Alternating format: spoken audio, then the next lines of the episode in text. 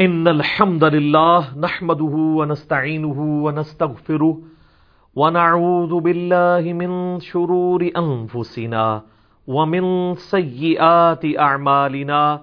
من يهده الله فلا مضل له ومن يضلل فلا هادي له.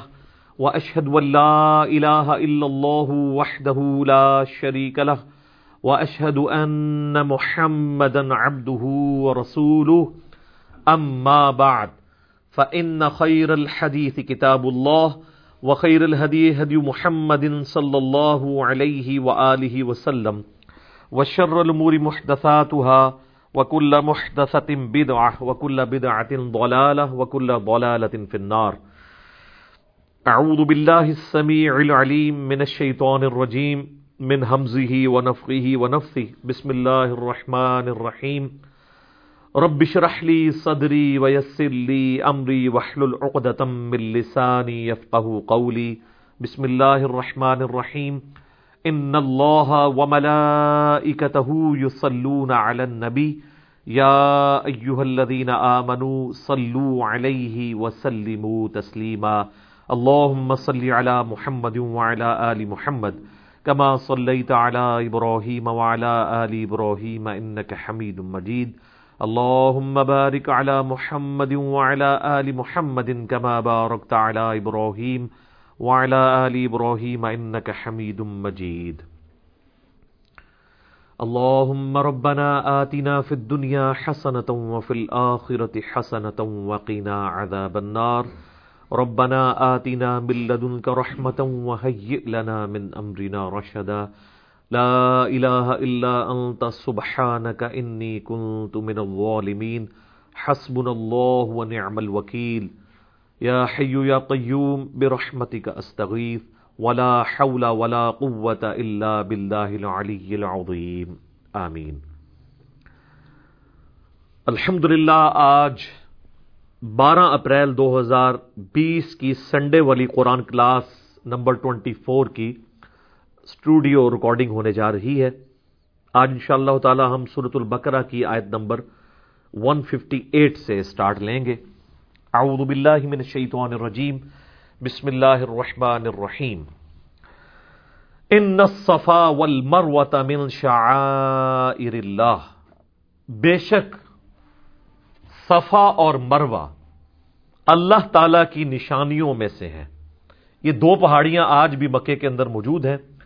اور حج اور عمرے کے دوران جب بھی صحیح کی جاتی ہے، تو صفا مروا کے درمیان سات چکر کاٹے جاتے ہیں۔ یعنی آپ صفا سے سٹارٹ کر کے مروا تک آتے ہیں تو وہ ایک بنتا ہے، پھر مروا سے واپس صفا آتے ہیں تو دوسرا اس طریقے سے سات بن جاتے ہیں۔ اور مشرقین عرب کے ہاں چونکہ جو ابراہیمی طریقہ تھا حج کا، وہ ٹوٹی پھوٹی فارم میں موجود تھا، تو وہ بھی صفحہ مروا کی صحیح کیا کرتے تھے۔ جب بعد میں لوگ مسلمان ہوئے اور اسی طریقے سے انصار مدینہ جنہوں نے اسلام قبول کیا، تو وہ ریلیکٹنٹ تھے اس حوالے سے کہ وہ صفحہ مروا اس وقت بتوں کی نشانیاں بھی بنی ہوئی تھی۔ تو ان کے دل میں یہ قلق تھا کہ شاید یہ صرف پیورلی مشرقین عرب کی رسومات ہیں ان کا آسمانی دین کے ساتھ کوئی تعلق نہیں ہے تو اللہ تعالیٰ نے ان کا وسوسہ سیٹل کیا کہ ایسا نہیں ہے کہ جو کچھ بھی مشرقین عرب کر رہے ہیں وہ سب کچھ ہی غلط ہے، بلکہ صفا اور مروا اللہ کی نشانیوں میں سے ہے۔ اور اس کی ڈیٹیل ہمیں جو ہے وہ صحیح بخاری کے اندر تو اتنی تفصیل سے نہیں ملتا، لیکن اگر آپ تورات دیکھیں تو اس میں آپ کو ڈیٹیل ملے گی کہ جو سیدہ حاجر تھیں، یہ حاجرہ لفظ غلط ہے، یہ لفظ ہے حاجر۔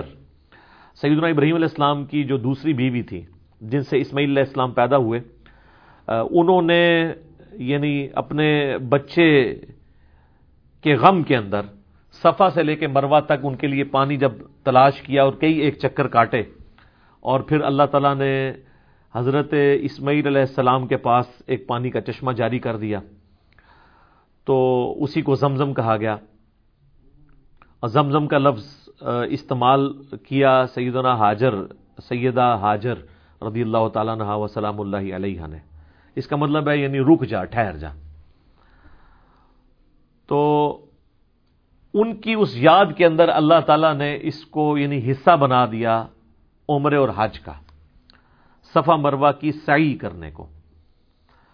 کیونکہ جب اس وقت صفا مروا تھا تو یہ دو پہاڑیاں تھیں، تو اس پہاڑ ایک پہاڑی سے دوسری پہاڑی پہ چڑھتے ہوئے یا ایک سے دوسری پہ چڑھنے کے لیے اترتے ہوئے آپ کو خود بخود سپیڈ آپ کی زیادہ ہو جاتی ہے جب آپ اترائی کی طرف آتے ہیں۔ وقت گزرنے کے ساتھ ساتھ وہ وادی جو ہے وہ فل اپ ہونی شروع ہوئی. الٹیمیٹلی پھر وہ آلموسٹ اس وقت تو لیول پہ آ چکی ہے.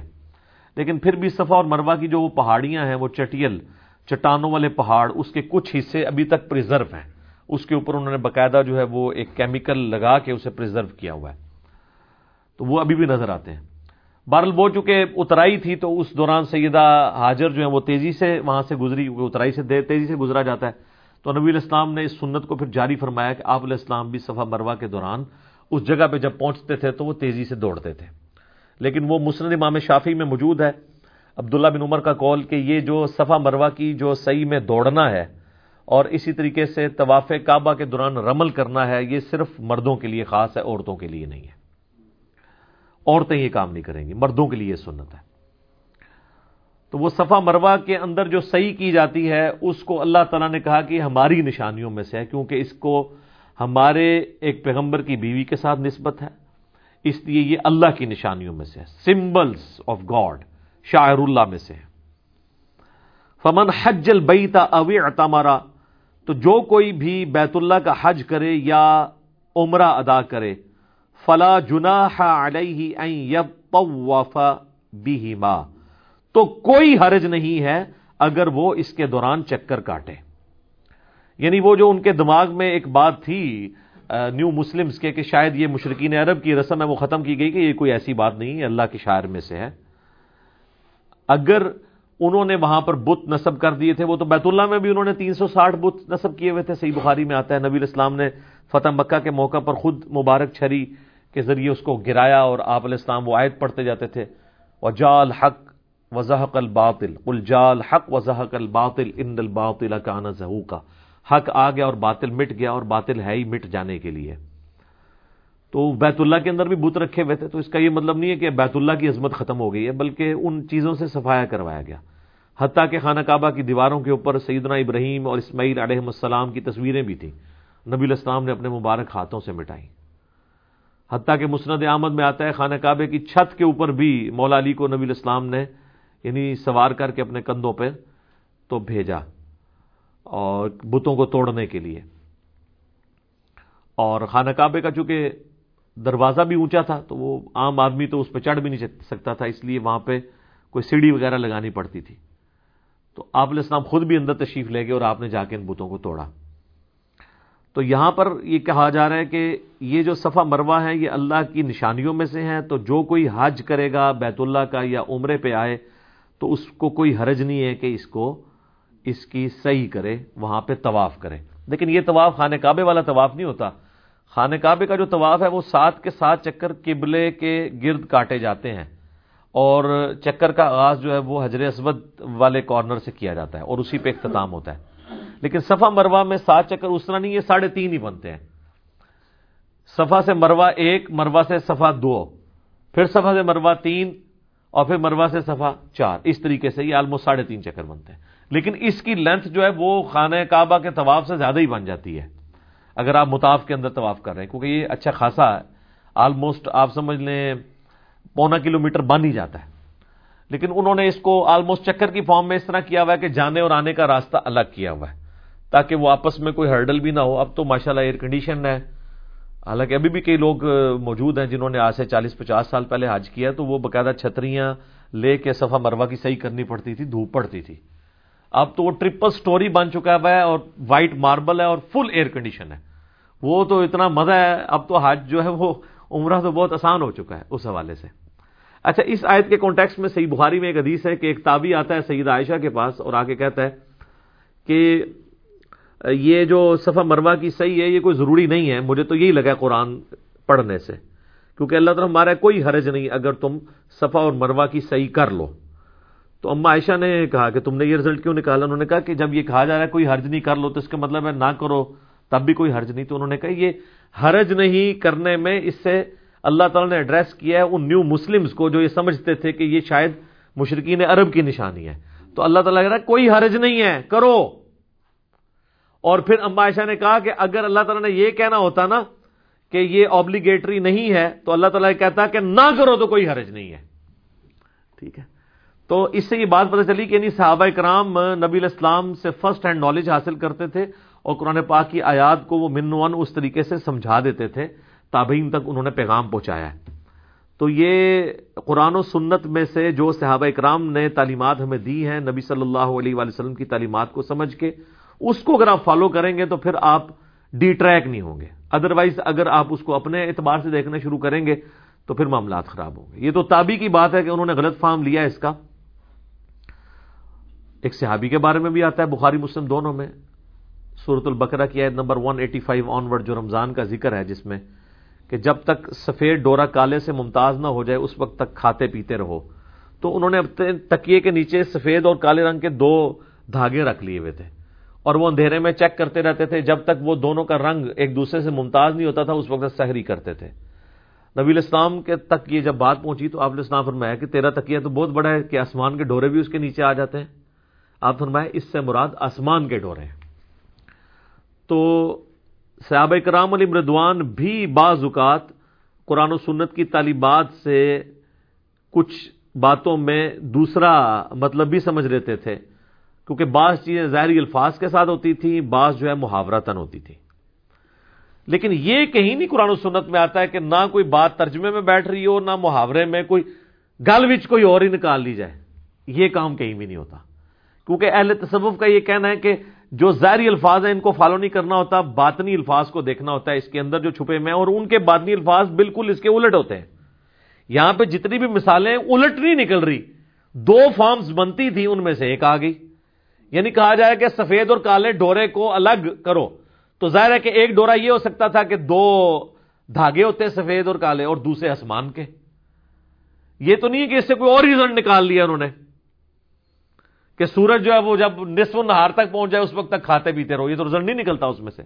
صوفیا اسی قسم کے رزلٹ نکالتے ہیں۔ کیونکہ وہ ایا کا نابدو ایا کا نستعین سے بابوں کو پکارنا بھی نکال لیتے ہیں۔ بالکل اپوزٹ ادھر بھی آپ دیکھ لیں کہ اگر اس صحابی نے رزلٹ نکالا کہ کوئی حرج نہیں اگر صفا و بروا کی صحیح کر لو، تو یہ رزلٹ بھی بن سکتا تھا کہ اللہ طرف مارا کہ کر لو تو کوئی حرج نہیں ہے، تو امپلائڈ ہے، نہ کرو تو کوئی حرج نہیں ہے۔ یہ تو نہیں ہے کہ بھائی اس پہ کوئی یہ رزلٹ نکال لے کہ صفا مروا کی صحیح کرنا حرام ہے۔ یہ تو رزلٹ نہیں نکلے گا۔ دونوں طرف نکل آتا ہے۔ اس اعتبار سے بھی کہ اگر کوئی کر لیتا ہے تو کوئی حرج نہیں، کوئی نہیں کرتا تو کوئی حرج نہیں۔ لیکن سعید عائشہ نے کہا یہ حرج سے مراد وہ والا حرج تھا، یہ کرنا ضروری ہے۔ تو یہ معنی بھی بن سکتا تھا۔ یہ لوگ بالکل اپوزٹ مطلب نکالتے ہیں اور کہتے ہیں باطنی الفاظ ہوتے ہیں۔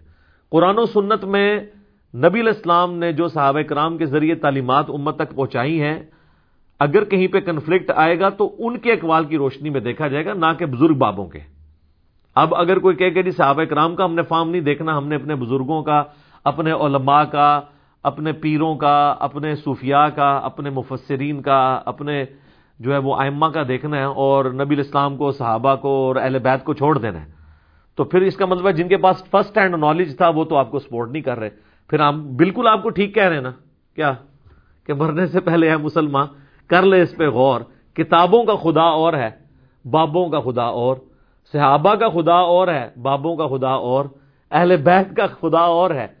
بابوں کا خدا اور اور کتابوں کا جہاں اور ہے، اور بابوں کا اپنا ہی ایک جہاں اور ہے وکھرے وکھرے اپنے جہاں میں ایک جہاں اور ہوتا ہے۔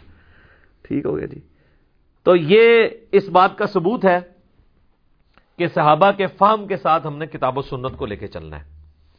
ومن تطوع خیرا اور جو کوئی خوشی سے نیکی کماتا ہے تو فن اللہ شاہ علیم تو بے شک اللہ تعالیٰ بڑا قدردان ہے، علم والا ہے۔ یعنی صفا مروا کی صحیح کرنا سنت ابراہیمی بھی ہے اور ثواب کا کام بھی ہے۔ اب میرے بھائیوں بڑی امپورٹنٹ آیت آ رہی ہے۔ سورت البقرہ کی آیت نمبر 159 یہ ہم نے اپنے کربلا والے ریسرچ پیپر پہ ٹائٹل پیج کے اوپر لگائی ہے۔ کہ اللہ تبارک و تعالی نے یہود و نصارہ کو اس بات کے اوپر گرفت کی ہے کہ یہ لوگ اپنی کتابوں میں آئے ہوئے حق کو چھپاتے تھے۔ اور ظاہر ہے اس میں جو گرفت ہے وہ علماء پہ ہے کہ وہ اپنی پبلک تک وہ بات نہیں پہنچنے دیتے تھے۔ تعویل خاص کے اعتبار سے تو اس سے مراد وہ پروفیسیز ہیں، وہ پیش گوئیاں ہیں جو اگلی الہامی کتابوں میں اللہ کے محبوب صلی اللہ علیہ وآلہ وسلم کے بارے میں موجود تھیں کہ پیغمبر آخر الزما آئیں گے صلی اللہ علیہ وآلہ وسلم۔ ایون آج کے بھی جو اولڈ ٹیسٹمنٹ اور نیو ٹیسٹمنٹ میں وہ پروفیسیز موجود ہیں، میں نے کچھ کا ذکر تعارف قرآن والے جو چھ لیکچرز تھے ان کے اندر کیے آج میں اس ڈیٹیل میں نہیں جاتا۔ اصل میں اس یونیورسل ٹروتھ کو سمجھیں کہ اللہ تعالیٰ کو اس معاملے میں کتنا غصہ آتا ہے، جلال آتا ہے ان لوگوں پر جو لوگوں سے حق چھپاتے ہیں۔ چاہے وہ اس کو کوئی بھی نام دیں کہ جی وہ امت کے وسیع تر مفاد میں کیا جا رہا ہے۔ میرے بھائی، انڈیا، پاکستان، بنگلہ دیش میں لوگوں نے امت کے وسیع تر مفاد میں ہی بخاری مسلم کی رف الدین والی حدیثیں چھپائی ہوئی تھی کیونکہ وہ کہتے تھے یہاں پہ بابوں نے آ کے آلریڈی فکا انفی کو اسٹیبلش کر دیا ہے۔ اب اگر ہم بخاری مسلم سے نماز کا طریقہ بتائیں گے تو جب بنیادی رکن نماز ہی چیلنج ہو جائے گی تو وہ کہیں گے یہ تمہارے بزرگ میں کیا کروا کے گئے ہیں؟ تو بہتر یہ ہے کہ اس کا ترجمہ ہی نہ کرو۔ اور اگر ترجمہ کرنا بھی ہے وام الناس کے ہاتھ میں نہ لگنے دو۔ اور وہ اب آپ دیکھ لیں رزلٹ کہ جب ترجمہ ہوا ہے نائنٹین ٹوینٹی میں، تو اب یہ دو ہزار بیس آلموسٹ سو سال ہوئے ہیں تو ہر معاملہ تلپٹ ہو گیا ہے۔ یعنی فقہ حنفی اور ان کے علماء اور ان کے بزرگ اور ان کی کٹر فالوئنگ جو بھی ہے، وہ بھی منہ چھپاتے پھر رہے ہیں۔ اور حتیٰ کہ یہ حال ہو گیا کہ ان کی اپنی نسلیں جو ہیں وہ ریورٹ ہو رہی ہیں۔ ہم سے تو سارے لوگ رابطہ کرتے ہیں، خاندانی طور پہ، جو لوگ یعنی علماء دیوبند یا بریلوی علماء کی اولادوں میں سے ہیں۔ اس خاندان سے تعلق رکھنے والے لوگ ہیں، وہ ریورٹ ہو رہے ہیں کہ یار یہ ہمارے لوگ کیا کہانیاں کروا کے گئے ہیں۔ تو پوری نیک نیتی کے ساتھ انہوں نے آپ کے ساتھ جو کام ڈالا تھا نا وہ اپنی زوم میں بالکل ٹھیک ڈالا تھا، اپنے زوم میں۔ ہاں قرآن کے روح سے تو وہ لانت کے مستحق ہوئے ہیں اس سچ کو چھپا کے۔ اس کے ثبوت میں یہ آیت ہے۔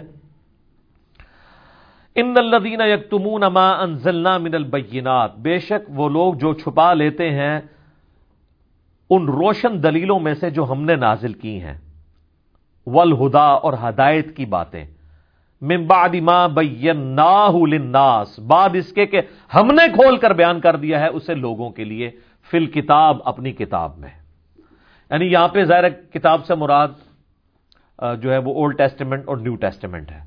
یعنی تورات، انجیل، زبور، وہ ساری کتابیں ہیں صاحب لیکن ظاہر یہ اللہ تعالیٰ نے یونیورسل ٹروتھ کے طور پہ چیز بتائی ہے یہ۔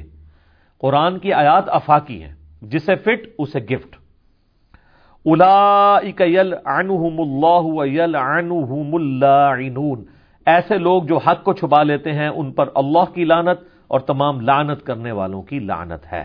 استغفر اللہ من کل الذین تابو۔ ہاں ان میں سے جو لوگ توبہ کی روش اختیار کر لیں گے وہ اسلح اور اپنی اصلاح کر لیں گے۔ اور صرف توبہ اور اصلاح سے کام نہیں چلے گا کہ یار میں نے جو حق چھپایا ہوا تھا، میں توبہ کرتا ہوں۔ نہیں! بتانا بھی ہوگا کیا چھپایا تھا۔ وہ اور بیان بھی کر دے جو کچھ اس نے چھپایا ہوا تھا۔ یعنی بخاری مسلم سے وہ رف الدین کی حدیثیں بھی بتا دے۔ اور رف الدین کرنے والے جو ہے نا وہ آل میاں کی بدماشیوں پہ جو روایتیں ہیں نا، وہ بھی بتا دیں تب ان کی توبہ قبول ہونی ہے ادروائز وہ بھی لانتی ٹھہریں گے۔ یعنی جتنا بڑا جرم یہ ہے نا کہ کوئی شخص رف الدین کی حدیثیں چھپائے، اتنا ہی بڑا جرم۔ نبی اسلام کی ان پروفیسیز کو۔ دیکھیں مشرقین عرب نے اگلی کتابوں میں جو پروفیسیز نازل ہوئی تھی، ان کو چھپایا۔ تو اللہ نے کہا لان تھی۔ تو جو رسول اللہ پہ نازل ہوئی پروفیسیز کو چھپائے، وہ اس سے بڑا لان تھی۔ کیونکہ رسول اللہ کی وہ چھپا رہا نا۔ اور پھر اس سے بڑی بات رسول اللہ کا ماننے والا بھی ہو، وہ بھی پروفیسیز چھپائے گا تو لان تھی۔ آپ بتائیں، دلائل النبوہ ایک ٹاپک ہے۔ صحیح بخاری میں بھی ایک چیپٹر ہے، علامات النبوہ، نبوت کی علامتیں۔ مشکات کی تیسری جلد میں بھی اس نام سے ایک چیپٹر ہے۔ یہ ٹرم استعمال ہوتی ہے، دلائل النبوہ اور علامات النبوہ۔ یہ دو ٹرمز استعمال ہوتی ہیں۔ نبی الاسلام کی وہ خبریں جن کی بنیاد پہ ہم یہ کلیم کرتے ہیں کہ آپ صلی اللہ علیہ وآلہ وسلم اللہ کے پیغمبر ہیں، کہ آپ نے اپنی زندگی میں، مستقبل میں ہونے والے جو واقعات بتائے اور وہ اس طریقے سے پورے ہو گئے۔ کچھ پروفیسیز تو قرآن میں بھی آئی ہیں۔ جس طرح سورہ اور روم کا آغاز ہی اس سے ہوتا ہے کہ وہ پرشین امپائر نے شکست دے دی تھی ایک بیٹل فیلڈ میں رومن امپائر کو۔ اور اس پہ مشرقین عرب بڑے خوش ہوئے۔ انہوں نے کہا کہ وہ بھی آسمانی مذہب کے ماننے والے ہیں، عیسائی رومن امپائر ان کو شکست ہوئی ہے۔ تو اینالوجی انہوں نے یہ بنائی۔ اور پرشین جو ہیں وہ چونکہ آسمانی مذاہب کو نہیں مانتے، وہ آتش پرست ہیں۔ تو یہاں پہ بھی ہم بت پرست ہیں، تو ہم بھی مسلمانوں کو جو آسمانی مذہب کے ماننے والے ہیں، شکست دے دیں گے۔ تو اللہ تعالی نے کہا نا ان قریب بد آسینین عربی میں بد آسینین کہتے ہیں نو سال کے اندر اندر۔ حد نو سال۔ رومن امپائر جو ہے وہ دوبارہ پرشین امپائر پہ غالب آ جائے گی۔ اور اس وقت مسلمان خوشیاں منا رہے ہوں گے۔ تو بلکہ اس جب یہ آیات نازل ہوئی تو حضرت بکر نے شرط لگا دی تین سال کے اوپر کہ تین سال کے اندر تو نبی اسلام فرمایا تین سال نہیں بد سنین جو ہے وہ نو سال تک کے لیے آتا ہے، تم نو سال کے اوپر لگاؤ۔ اس وقت شرط لگانا جائز تھا اور وہ جیت بھی گئے پھر شرط۔ حضرت بکر صدیق رضی اللہ تعالیٰ کو۔ واقعی پھر فتح بھی ہو گئی۔ یہ تو خیر، اس وقت تو یہ لوگ یہ دیکھ رہے تھے کہ یار، وہ دیکھتے تھے کہ جناب رومن اور پرشین کی آپس میں ٹسل ہو رہی ہیں۔ ایک دوسرے پہ غالب آتا ہے، دوسرا اس پہ غالب آتا ہے۔ یہ تو ظاہر تماشائیوں کے طور پہ دیکھ رہے تھے نا مسلمان۔ یہ مسلمانوں نے تو یہ سوچا ہی نہیں تھا کہ ان قریب یہ ہمارے پاؤں کے نیچے ہوں گے، دونوں۔ ٹھیک ہے؟ اس کی آپ نے برا نہیں منانا۔ ایک وقت ہم بریلوی دیوبندیوں کے مناظرے دیکھا کرتے تھے کہ یار یہاں پہ بریلوی غالب آ گئے، یہاں پہ دیوبندی غالب آ گئے، یہاں پہ اہل دیس آگے نکل گئے، یہاں پہ شیعہ نکل گئے، ادھر وہ پیچھے رہ گیا۔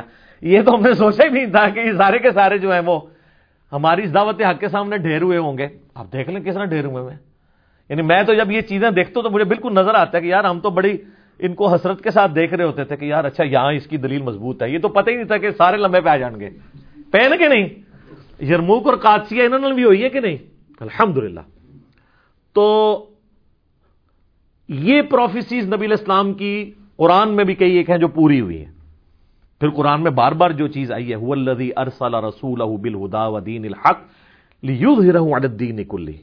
یہ جب پروفیسی دی جا رہی تھی کہ غلبہ حاصل ہوگا، تو غلبہ تو مشرقین عرب پہ تو نبی الاسلام کی بارے زندگی میں ہوا، لیکن آپ کی وفات کے بعد غلبہ رومن اور پرشینس کے اوپر بھی ہوا اور یہ نبی الاسلام کی پروفیسیز پوری ہوئی اسی طریقے سے۔ اگر آپ کی زندگی میں ہوتی تو اپنی زندگی میں تو بڑے بڑے جنگ جو آئے اور انہوں نے بڑی بڑی حکومتیں اسٹیبلش کی۔ سکندر اعظم بھی آیا نبی الاسلام سے بہت پہلے آپ الاسلام کے بہت بعد چنگیز خان آیا جس نے سلطنت عباسیہ الٹ دی۔ لیکن نبی الاسلام ایک جنگجو نہیں تھے بلکہ ایک پیغمبر تھے۔ اور وہ فرق کہاں سے ہمیں ظاہر ہوتا ہے؟ نمبر ون چیز ہے دلائل النبوا اور علامات النبوا کہ نبی الاسلام ایسی پیش گوئیاں کر کے گئے ہیں جو من ون اس طریقے سے پوری ہوئی ہیں۔ بخاری مسلم میں حدیث ہے کہ ان قریب کیسر جو ہے وہ ختم ہو جائے گا، قیامت تک کوئی کیسر روم پھر نہیں ہوگا۔ ہمیشہ کے لیے رومن امپائر ختم ہو جائے گی۔ یہ بہت بڑی پروفیسی ہے۔ ان قریب جو ہے وہ کسرا ختم ہوگا ایران کا؟ قیامت تک کوئی کسرا نہیں ہوگا۔ دیکھ لیں سر، پندرہ سو سال ہو گئے ہیں۔ کوئی دوبارہ امپائر بلکہ اب تو امپائر بننے کے چانس ہی ختم ہو گئے اب تو ملک بن چکے ہیں۔ اب تو نیا کانسیپٹ ملکوں کا کانسیپٹ آ گیا۔ تو نبی اسلام جب یہ باتیں فرما رہے تھے، اس وقت تو غیر کی چیزیں تھیں۔ آج تو ہم دیکھ سکتے ہیں، ظاہر ہو چکی ہیں۔ یہ چیز یہ ثابت کرتی ہے کہ آپ اللہ کے پیغمبر ہیں۔ اسی ٹاپک کو محدثین کہتے ہیں دلائل النبوا دلائل النبوا یا علامات النبوا امام بئی حکی نے آلموسٹ ساڑھے تین ہزار احادیث اسی ٹاپک پہ جمع کی ہیں۔ اس کا نام ہی انہوں نے رکھا ہے دلائل النبوا اچھا یہ لفظ نبوا ہے، نون کے اوپر پیش ہے، زبر نہیں ہے۔ اردو میں ہر چل جاتا ہے، لیکن عربی میں اصل میں یہ لفظ نبوت ہے۔ تو ختم نبوت لفظ ہوگا۔ نبوت نہیں ہے۔ نون پہ بھی پیش اور با پہ بھی پیش۔ تو دلائل النبوا جو کتاب ہے، ساڑھے تین ہزار حدیث ہے اس میں انہوں نے ثابت کیا کہ نبی الاسلام نے کون کون سی پیش گوئیاں کی۔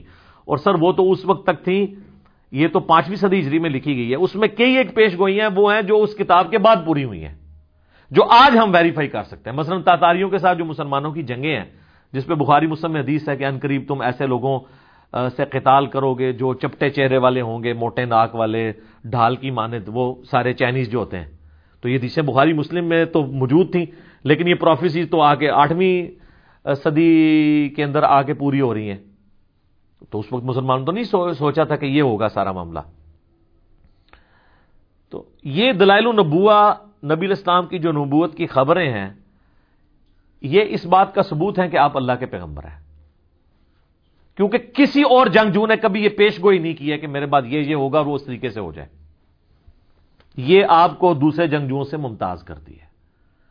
نمبر دو، جتنے بھی جنگجو آئے، انہوں نے کوئی سسٹم نہیں دیا اپنے فالوورز کو۔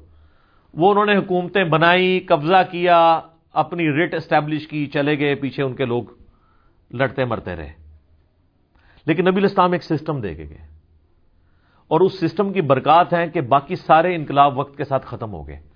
لیکن نبی الاسلام کا انقلاب آج بھی گلی گلی موجود ہے۔ دنیا میں ڈیڑھ ارب لوگ ہیں جو اس پیغمبر کے ماننے والے ہیں۔ دنیا کا کوئی ملک نہیں جہاں پر نماز نہ پڑھی جاتی ہو۔ کوئی چنگیز خان کا ماننے والا، کوئی سکندر اعظم کا ماننے والا، کوئی دکھائیں دنیا میں کہیں ہے۔ یہ وہ انقلاب ہے جو انقلاب، حالانکہ اس انقلاب کے بعد بھی آپس میں خانہ جنگی ہوئی مسلمانوں میں۔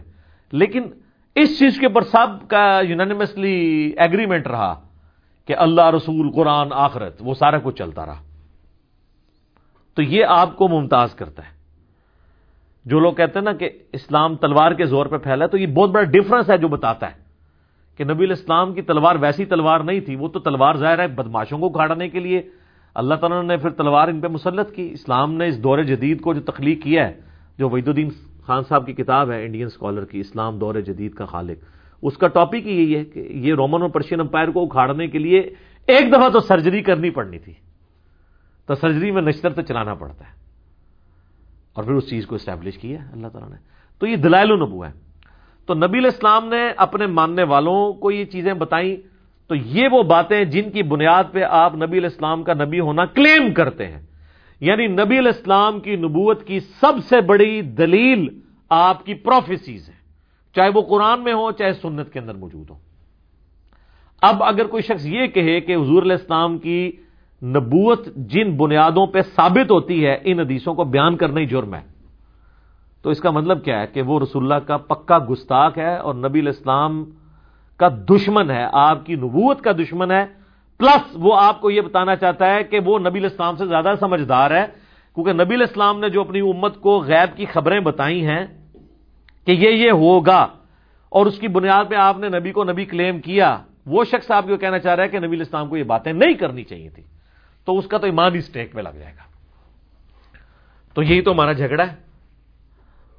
کہ صحیح بخاری کے اندر یہ حدیث ہے ٹو ایٹ ون ٹو امبار کو ایک باغی جماعت قتل کرے گی۔ امبار ان کو اللہ اور جنت کی طرف بلائے گا اور وہ جماعت دوزخ کی طرف بلائے گی۔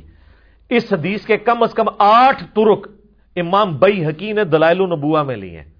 اور کہا کہ دیکھو، نبی الاسلام نے پہلے ہی کہا تھا کہ امبار کو باغی جماعت قتل کرے گی اور یہ چیز پوری ہوئی۔ یہ اس بات کا ثبوت ہے کہ اللہ کے نبی جو ہیں، ان کو وہی کی تائید حاصل تھی اور وہ اللہ کے پیغمبر ہیں۔ اور آپ کو یہ کہانی کرائی جا رہی ہے کہ یہ حدیثیں آپ چھپا لو تاکہ آل امیہ کے اوپر پردہ پڑا رہے۔ مولا علی کی کہانی چھپی رہے لوگوں پہ۔ تو اللہ کے فضل سے ہم نے یہ جو کربلا والا ریسرچ پیپر لکھا ہے، واقعہ کربلا کا حقیقی پس منظر، بہتر سعید الاسناد حدیث کی روشنی میں، جس میں دو سو روایتیں میں نے جمع کی ہیں۔ اہل سنت پاک ڈاٹ کام سے آپ ڈاؤن لوڈ کریں۔ اردو میں بھی ہے، عربی میں بھی ہے، انگلش میں بھی، ہندی میں بھی۔ مین اسٹریم کی کتابیں اکثر بخاری مسلم سے احادیث ہیں اور ادر دین بخاری مسلم میں کوئی ایک حدیث بھی ایسی نہیں ہے جس پہ دور حاضر کے بڑے بڑے محدثین، چاہے وہ شیخ البانی ہو، شیخ زبیر لزئی ہوں شیخ شعیب آرنوت ہوں رحمہ اللہ اجمعین، ان کی تحکیم نہ لگی ہوئی ہو۔ تو ہم نے بھی اس لانت سے بچنے کے لیے سب کچھ کیا کہ ہم ان باتوں کو امت تک پہنچائیں۔ اور اس کو سپورٹیو حدیث بھی ہے۔ جامعہ ترمزی میں سنبی دعود میں سنب باجا میں اور مشکات میں بھی کتاب العلم والے چیپٹر میں کہ جس شخص سے دنیا میں کوئی علم کی بات پوچھی گئی اور اسے وہ معلوم تھی، اس کے باوجود اس نے چھپا لی، تو قیامت والے دن آگ کی لگام اس کے منہ میں ڈال دی جائے گی کہ یہ وہ شخص ہے جس نے حق بات چھپائی تھی۔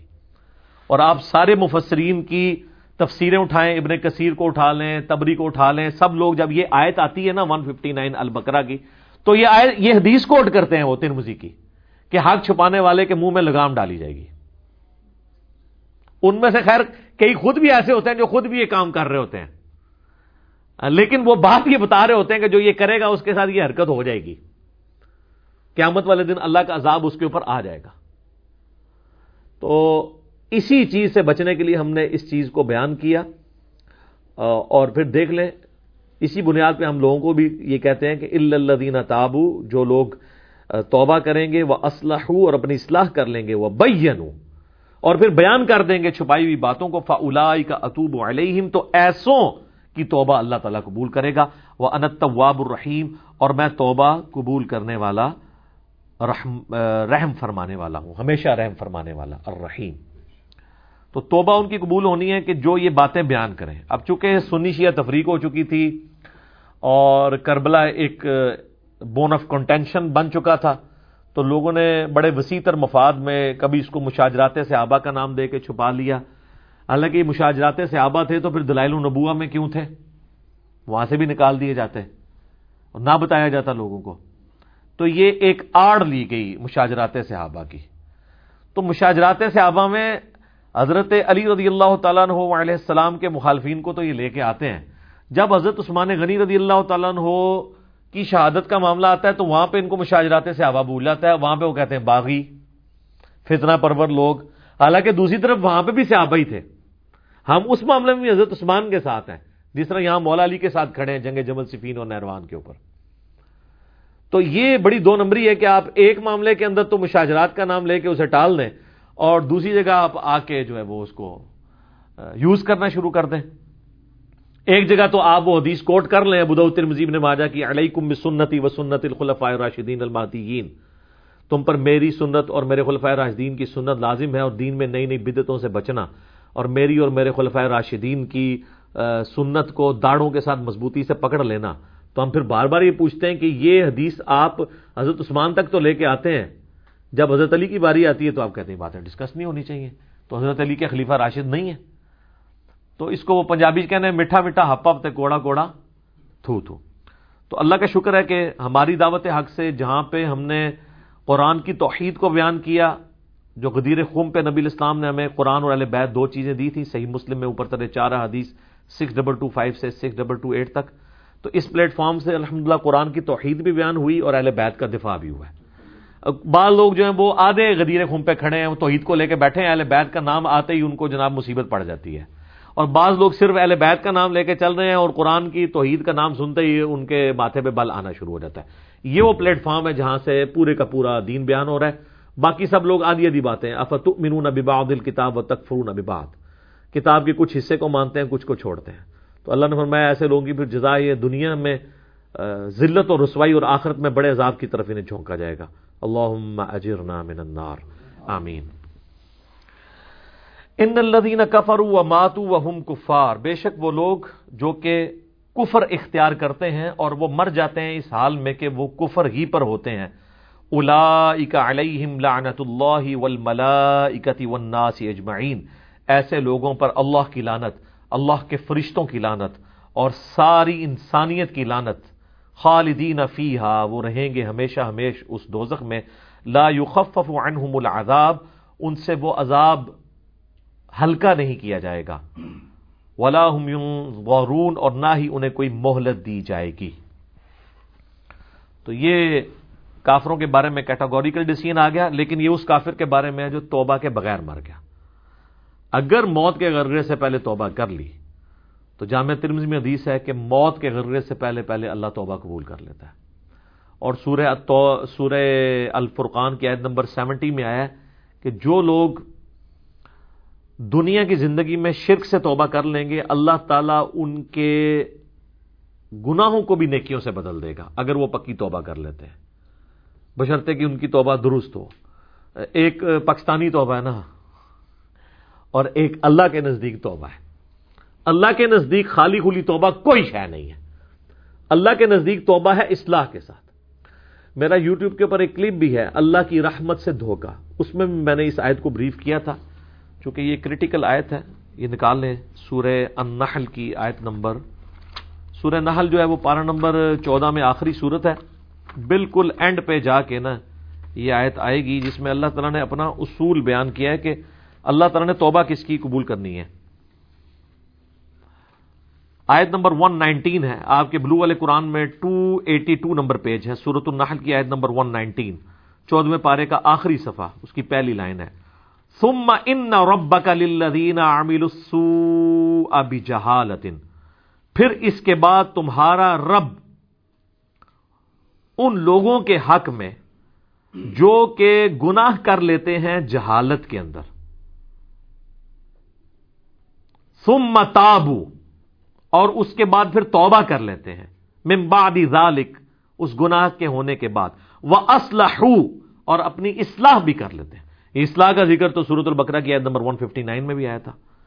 ان ربا کا ممبادی بے شک تیرا رب اس کے بعد ان کے حق میں لغفور الرحیم ضرور بل ضرور بخشش فرمانے والا مہربان ہوگا۔ کس کے حق کے اندر؟ جو لوگ جہالت میں گناہ کر بیٹھے اس کے بعد وہ فوراً توبہ کر لیں اور اپنی اصلاح بھی کر لیں۔ اس کے بعد معاف کرے گا۔ ہمارے لوگ کہتے ہیں نہیں صرف توبہ سے ہی معافی ہو جائے گی۔ یا ایو الذین آمنو توبو اللہ توبتا نسوحا اے مان والو، اللہ کی طرف ایسی توبہ کرو جو آگے کو نصیحت ہو جائے۔ وہ الا حکم ملا ہوں واحد۔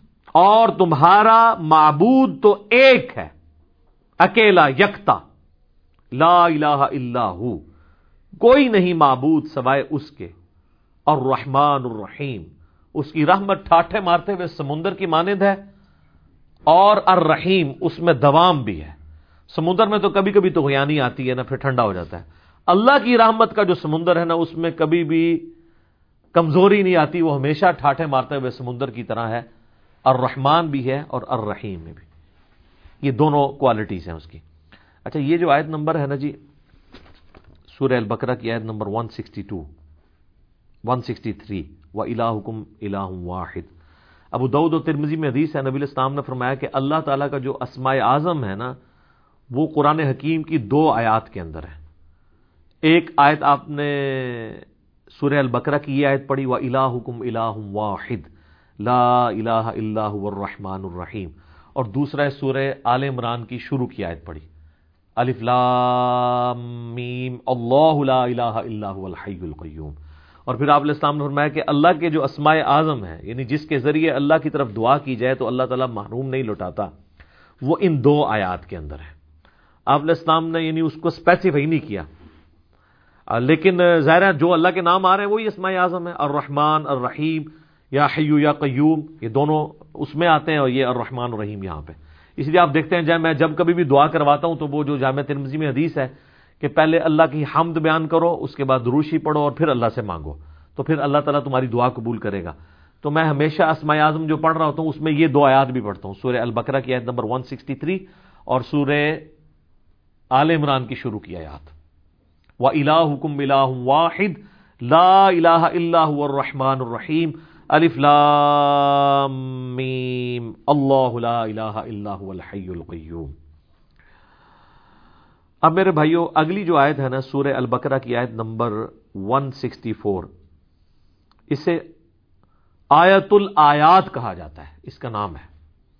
ایسی آیت جس میں اللہ کی کئی آیات بیان ہوئی ہیں، اللہ کی قدرت کی نشانیاں۔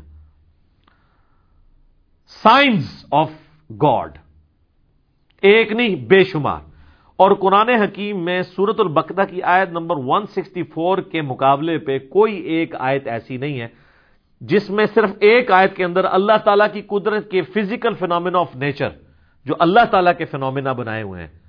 وہ سارے کے سارے آلموسٹ بڑے بڑے فینومینا جو قرآن پاک میں اسکیٹرڈ فارم میں ہیں، جن کو التذکیر بھی اعلی اللہ کہا گیا ہے۔ وہ بیان ہوئے ہوں، سوائے اس آیت کے۔ ان نفی خلق السماوات والارض، بے شک آسمانوں اور زمین کی تخلیق میں وختلاف اللیل والنہار اور رات اور دن کے آنے جانے میں، والفلک التي تجریف البحر، اور کشتیوں کے جہازوں کے سمندروں میں چلنے میں بیما ینفع الناس، جو کہ لوگوں کے نفع کے لیے چلتی ہیں یعنی وہاں سے سی فوڈ جو ہے وہ شکار کیا جاتا ہے۔ وما انزل اللہ من السماء مما اور اللہ تعالی جو نازل فرماتا ہے آسمان سے پانی فاحیا به الارض بعد موتها۔ اور پھر اس پانی کے ذریعے مردہ زمین کو زندہ کر دیتا ہے یعنی سبزہ اگا دیتا ہے اس پانی کے ذریعے۔ وہ بس فیحا من کل دابہ اور اللہ تعالیٰ نے جو زمین میں ہر طرح کے جانور پھیلا دیے ہیں۔ وہ تصریف ریاح اور ہواؤں کے بدلتے رہنے میں وہ صحاب المسخری بین السماء والارض اور بادلوں میں جو کہ اللہ تعالی کے حکم کے پابند ہیں، آسمان اور زمین کے اندر جو سسپینڈڈ ہیں بادل۔ لا یا تل قومی اس کے اندر اللہ تعالی نے آیات رکھی ہیں ان لوگوں کے لیے جو اپنی عقل استعمال کرتے ہیں۔ دیکھ لیں کتنی نشانی اللہ تعالیٰ کی قدرت کی اس میں گنوائی گئی ہیں۔ نمبر ون، آسمان و زمین کی تخلیق۔ نمبر ٹو، رات اور دن کا آنا جانا۔ نمبر تھری، جہازوں کا سمندروں میں چلنا اور اس کے ذریعے سی فوڈ کا حاصل کرنا۔ نمبر فور، آسمان سے پانی کا برسنا۔ نمبر فائیو، اس پانی کے برسنے سے زمین کو اللہ نے مردہ ہونے کے بعد دوبارہ سے زندہ کر لیا۔ نمبر سکس، زمین میں ہر طرح کے جاندار پھیلا دیے۔ لو جی سب کچھ کور ہو گیا۔ نمبر سیون، ہواؤں کے چلنے میں، جو کہ بادلوں کو لے کے آتی ہیں۔ اور نمبر ایٹ، بادلوں کا آسمان اور زمین کے درمیان جو ہے وہ سسپینڈڈ ہونا، جس کے ذریعے اللہ تعالیٰ بارش برساتا ہے۔ یہ سب کی سب اللہ تعالیٰ کی قدرت کی نشانی ہے۔ یعنی جس میں ذرا سی بھی عقل ہے، اللہ تعالیٰ ہمارا ہے وہ ان چیزوں کو دیکھ کے رزلٹ پہ پہنچ جائے گا کہ یہ کسی کے کرنے سے ہو رہا ہے۔ God is the only explanation of all the physical phenomena in this universe اللہ ہی واحد وضاحت ہے اس کائنات میں ہونے والے ہر فزیکل فینامنا کی۔ تو اب جس اللہ کی یہ کوالٹیز ہیں، اس کے مقابلے پہ اگر کسی اور کے ساتھ وہ چیزیں وابستہ کر دی جائیں تو اس سے بڑا کوئی جرم نہیں ہو سکتا۔ اور یہی اللہ اس چیز کا حقدار ہے کہ اس کے ساتھ شدید محبت کی جائے، دلی محبت، آخری درجے کی جو کسی اور مخلوق کے ساتھ نہیں ہو سکتی۔ تو اللہ تعالیٰ ایک کرائٹیریا پھر اس حوالے سے ڈسکس کر رہے ہیں۔ وہ من الناسی من دون اللہ اور لوگوں میں ایسے لوگ بھی ہیں، ایسے بدبخت لوگ ہیں جنہوں نے اللہ کے سوا اور ہستیوں کو پکڑ لیا ہے۔ انداد یحبونہم کا حب اللہ اللہ کے مقابلے پہ انہیں اپنا ند مان لیا ہے، مد مقابل۔ اور ان سے ویسی محبت کرتے ہیں جیسی اللہ سے کرنی چاہیے تھی۔ اللہ اکبر۔ یہ آیات پڑھی جاتی ہے نا؟ تو لوگ سمجھتے ہیں شاید یہ مشرقین عرب کے بارے میں نازل ہوئی تھی۔ تو مشرقین عرب، اگر اس جرم کے اوپر مجرم ہے اللہ کے حضور، تو آج بھی جو لوگ یہ کر رہے ہیں، وہ بھی اسی طریقے سے مجرم ہے اور آپ کو آج مسلمانوں میں اکثریت ایسے لوگوں کی نظر آئے گی۔ جو اگر آپ ان سے حلفیہ بیان لیں تو وہ کبھی یہ نہیں کہیں گے کہ ہم اللہ سے بڑھ کے کسی سے محبت کرتے ہیں۔ لیکن ان کا ایٹیچیوڈ یہی ہے۔ وہ آپ کو کبھی شعر سنائیں گے، اللہ اللہ کیے جانے سے اللہ نہ ملے گا، اللہ والے ہیں جو اللہ سے ملا دیتے ہیں۔ اور اللہ والے ان کو کہہ رہے ہوتے ہیں جو اپنی عبادت کروا رہے ہوتے ہیں۔ اگر اللہ والے سے مراد یہ رسول اللہ کو، صحابہ اور اہل بیت کو لیں تو ہم ان کے ساتھ ہیں۔ لیکن آپ کو پتا ان کو نہیں لیتے، کیونکہ وہ تو ولی نہیں تھے نا۔ ولی تو بعد میں ہوتے ہیں۔ وہ اللہ والے ان کو کہہ رہے ہوتے ہیں۔ جن سے تجوید سے اگر آپ نماز سنیں تو نہیں سنا سکتے، اور ترجمہ تو بھول ہی جائیں کہ وہ سنا سکتے ہیں۔ ہاں وہ یہ کر سکتے ہیں کہ سجے پاس اسلام پھیرے تھے، سارے حافظ ہو گئے کھبے پاسے پھیڑے تھے، سارے ناظرہ ہو گئے۔ وہ کہتے ہیں نا جی پیچھے نیت کی۔ تو میں کہتا ہوں جن بزرگوں کے بارے میں آپ کا ایک کلیم ہے نا، اگر آج بھی اس طرح کہتے ہیں نا جی دنیا اولیاء سے خالی نہیں ہے۔ آج بھی اولیاء کو لیں، وہ تجوید کے ساتھ آپ کو سنا نہیں سکتے۔ وہ آپ کو سنت اذکار نہیں بتا سکتے صبح شام کے۔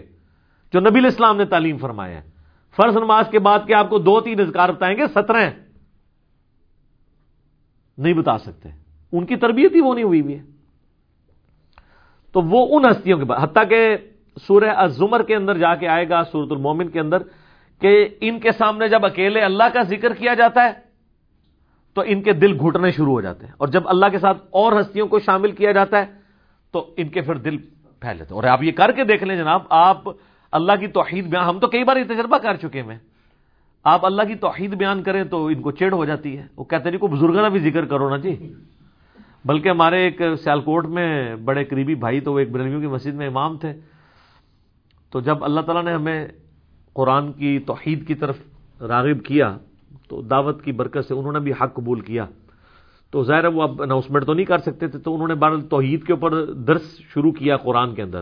جو قرآن کی آیات ہیں اعلیٰ حضرت کا ترجمہ رکھ کے۔ اب تو کسی کو تکلیف نہیں ہونی چاہیے۔ تو دو چار دن تو توحید برداشت کی انہوں نے۔ اور پھر بابے جو ہے مسجد کے کٹھے ہو گئے۔ انہوں نے کہ ایک جناب، اللہ نہیں تو رہتے ہو ہر ٹائم۔ کو بزرگوں کا بھی ذکر کریا کرو۔ یہ دیکھیں، پنجابی کا محاورہ نے یوز کیا ہر ٹائم اللہ نہیں تو رہتے ہو۔ استغفر اللہ تو تو ان کو اتنی چیڑ ہوتی ہے۔ اور یہ حقیقت ہے کہ ان کی محبت ان ہستیوں کے ساتھ زیادہ ہے۔ اور اسی لیے آپ بزرگوں کے بارے میں کوئی بات کریں تو یہ سیکھ پا ہو جاتے ہیں۔ اللہ کے بارے میں کہتے ہیں جی اللہ کو تو پہلے ہی اتنے لوگ گالیاں نکال رہے ہیں، ایک اور نے نکال دی تو کیا ہو گیا؟ ہاں ظاہر ہے وہ نکال رہے تو ہیں، حالانکہ یہ خود بھی نکالنے والوں میں شامل ہیں۔ جی سورہ مریم میں آتا ہے کہ جو اللہ تعالیٰ کے لیے بیٹا تجویز کرتا ہے یعنی شرک کرتا ہے، شرک کی کوئی بھی فارم ہو، وہ اللہ کو ایسی بات کہہ رہا ہے، ایسی گالی دے رہا ہے کہ قریب ہے آسمان پھٹ پڑے۔ اور زمین شک ہو جائے اور پہاڑ ریزا ریزا ہو جائے۔ داول الرحمانی والا تھا کہ یہ رحمان کے لیے بیٹا تجویز کرتے ہیں۔ اگر زمین و آسمان اور پہاڑوں کے احساسات ہو نا، اس طرح کے، تو یہ سارے ان پہ پھٹ پڑے۔ زمین ریزا ریزا ہو جائے، زمین یعنی پھٹ جائے اس خوف سے کہ یار میرے اوپر یہ لوگ اللہ کے ساتھ اور ہستیوں کو شریک ٹھہرائے ہوئے اور نبی الاسلام کی آپ احتیاط دیکھیں، یہ جو ند لفظ ہے نا، اندادیں۔ سیم یہ الفاظ ہیں۔ مسند امام احمد میں حدیث موجود ہے۔ الادب المفرد امام بخاری کی کتاب کے اندر یہ موجود ہے۔ ہم نے اپنے ریسرچ پیپر دعا صرف اللہ ہی سے اس میں بھی ڈالی ہوئی ہے۔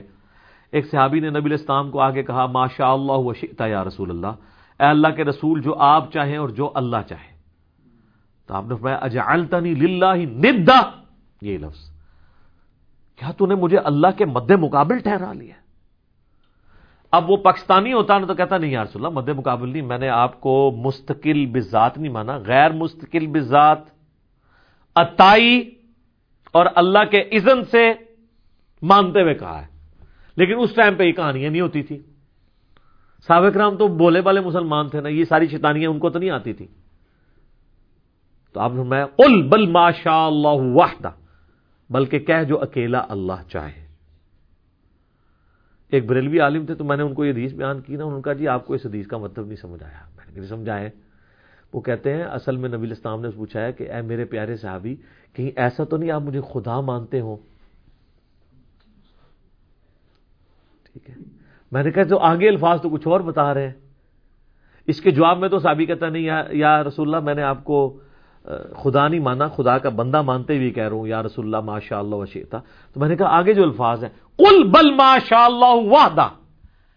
کیا اکیلا جو اللہ چاہے۔ اگر آپ کی بات ہوتی نا تو وہ صحابی کہتے کہ نہیں، میں آپ کو اللہ کا بندہ مان کے کہہ رہا ہوں۔ تو حضور کہتے ٹھیک ہے، کہتا رہے۔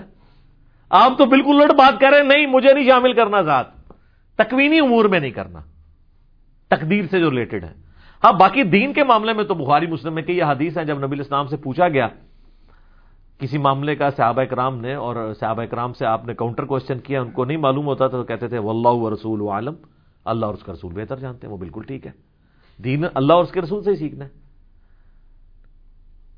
اور اسی کو سپورٹو بخاری مسلم کی حدیث ہے کہ اللہ تعالیٰ عطا فرماتا ہے۔ میں تقسیم کرتا ہوں، وہ آدھی حدیث بیان کرتے ہیں۔ پوری حدیث اس طرح ہے کہ نبی صلی اللہ علیہ وسلم فرمایا، اللہ تعالیٰ جس کے ساتھ خیر اور بھلائی کا ارادہ فرماتا ہے، اس سے دین کی فک عطا فرما دیتا ہے۔ اور اللہ تقسیم، اللہ دیتا ہے اور میں تو تقسیم کرنے والا ہوں۔ یعنی مجھے بھی جو دین، اللہ نے میرے ساتھ بھلائی کا ارادہ کیا، مجھے دین کی سمجھ عطا فرمائی ہے، تو یہ اللہ نے عطا فرمائی ہے۔ میں تو صرف تقسیم کرنے والا ہوں۔ ان نما وہ اس میں یعنی الفاظ جو ہے نا، بخاری مسلم کی حدیث کے کہ واللہ یعطی و انما انا قاسم اللہ دیتا ہے اور میں تو صرف تقسیم کرتا ہوں۔ تو وہ انہوں نے جناب اس دو لفظ پکڑ لیے تو اعلی حضرت شیر لکھ دیا۔ رب ہے محتی یہ ہے قاسم۔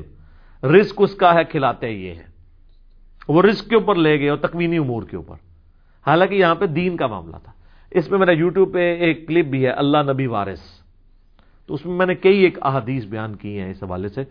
یہ تو یعنی نہ ختم ہونے والی چیزیں ہیں۔ نبی الاسلام نے جتنی اس حوالے سے سختی فرمائی ہوئی ہے۔ وہ مسلم شریف کی جو حدیث بڑی مشہور ہے، کتاب الجمعہ چیپٹر میں ایک سیابی نے نبی الاسلام کے سامنے تقریر کرتے ہوئے کہہ دیا میں یوت اللہ و رسول فقد رشدا جو کوئی اللہ اور اس کے رسول کی اطاعت کرے، وہ کامیاب ہو گیا۔ وہ میں یہاں سے ہی ماں اور جو ان دونوں کی نافرمانی کرے، فقد گوا تو وہ بہک گیا۔ بے شک وہ بہک گیا۔ نبی الاسلام کو بڑا غصہ آیا، فرمایا بسل خطیب ہوتا کتنا برا خطیب ہے تو؟ تو نے یہ کیوں کہا، جو ان دونوں کی نافرمانی کرے؟ تجھے کہنا چاہیے تھا وہ میں اللہ و رسول فقد غوا جو اللہ اور اس کے رسول کی نافرمانی کرے، وہ گمراہ ہوا۔ وہ بہک گیا۔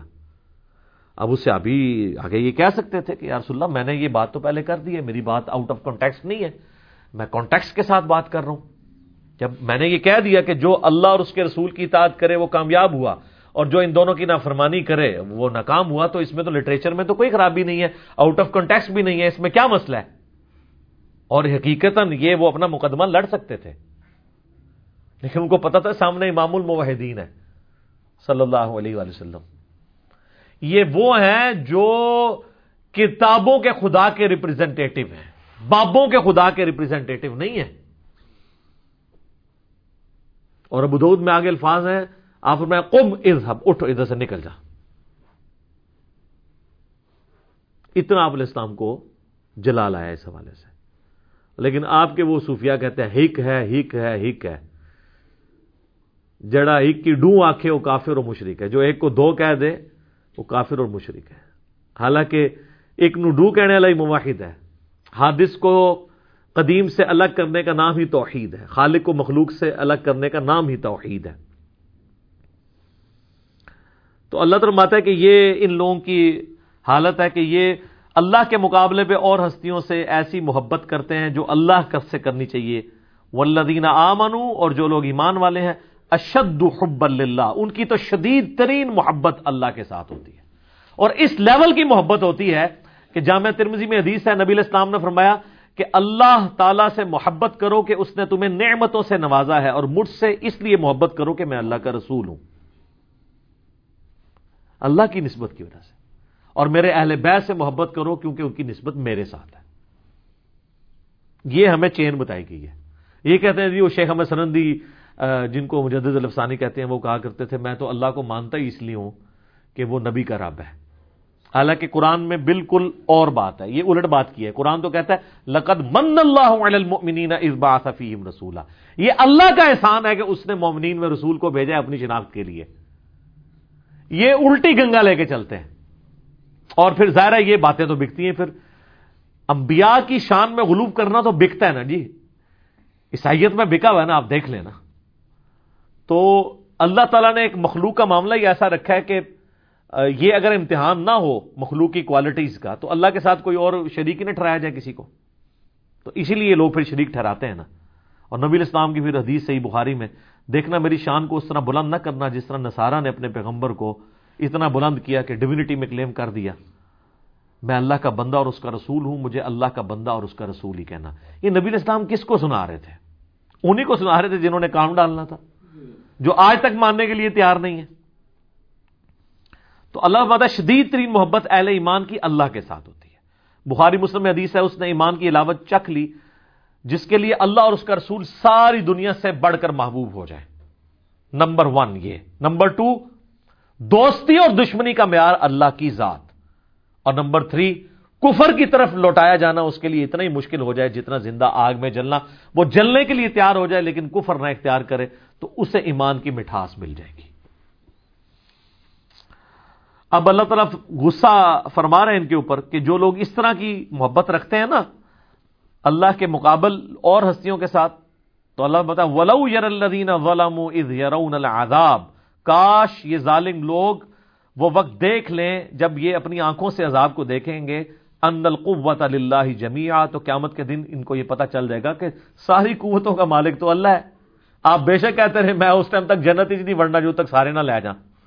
ہاں دوزخ میں کے لیے یہ شرط ہو سکتی ہے کہ جن جن کو میں نے گمراہ کیا، جب تک میں دوزخ میں ان کو نہیں لے جاتا تو میں نے دوزخ میں جانا، یہ تو بات بالکل ٹھیک ہوگی۔ جنت اللہ کوئی نہیں پائی جی۔ بخاری مسلم میں حدیث ہے، میری بیٹی فاطمہ، اس بات پہ نہ اکڑنا کہ اللہ کے نبی کی بیٹی ہو۔ اگر اللہ نے پکڑ لیا تو میں اللہ کے حضور تیرے کچھ کام نہ آؤں گا۔ پھر حضور نے اپنے چچا کو بھی کہا کہ عباس، میرے چچا، میرے مال سے جو لینا ہے لے لے۔ اے میری پھوپھی صفیہ، میرے مال سے جو کچھ لینا ہے لے لے۔ اگر اللہ نے پکڑ لیا میں تیرے کچھ کام نہیں آؤں گا۔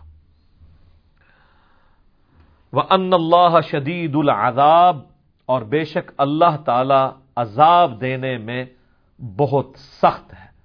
تو یہ قیامت والے دن ہی پتا چلے گا کہ اللہ تبارک و تعالیٰ اپنے معاملات میں کتنا سخت ہے۔ جب یہ عذاب دیکھیں گے تو ان کو خود پتا چل جائے گا اور اس وقت ان کی حال کیا ہوگی۔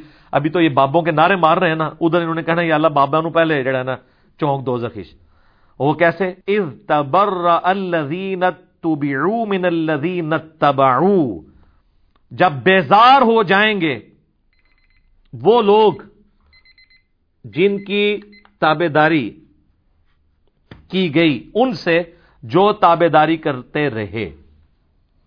ظاہر ہے وہ بیچارے کیا کریں گے؟ ادھر تو دنیا میں لیڈر بنے ہوئے تھے، کہتے تھے ساڑھے مرید ہو جاؤ تو جنت میں لے جائیں گے۔ تو اللہ تمہارا یہ سارے جو بزرگ بابے ہیں نا، وہ اپنے مریضوں کہیں گے بھائی اپنا اپنا پر ہی نباؤ سانو تو اپنی فکر پہ ہی ہے آج۔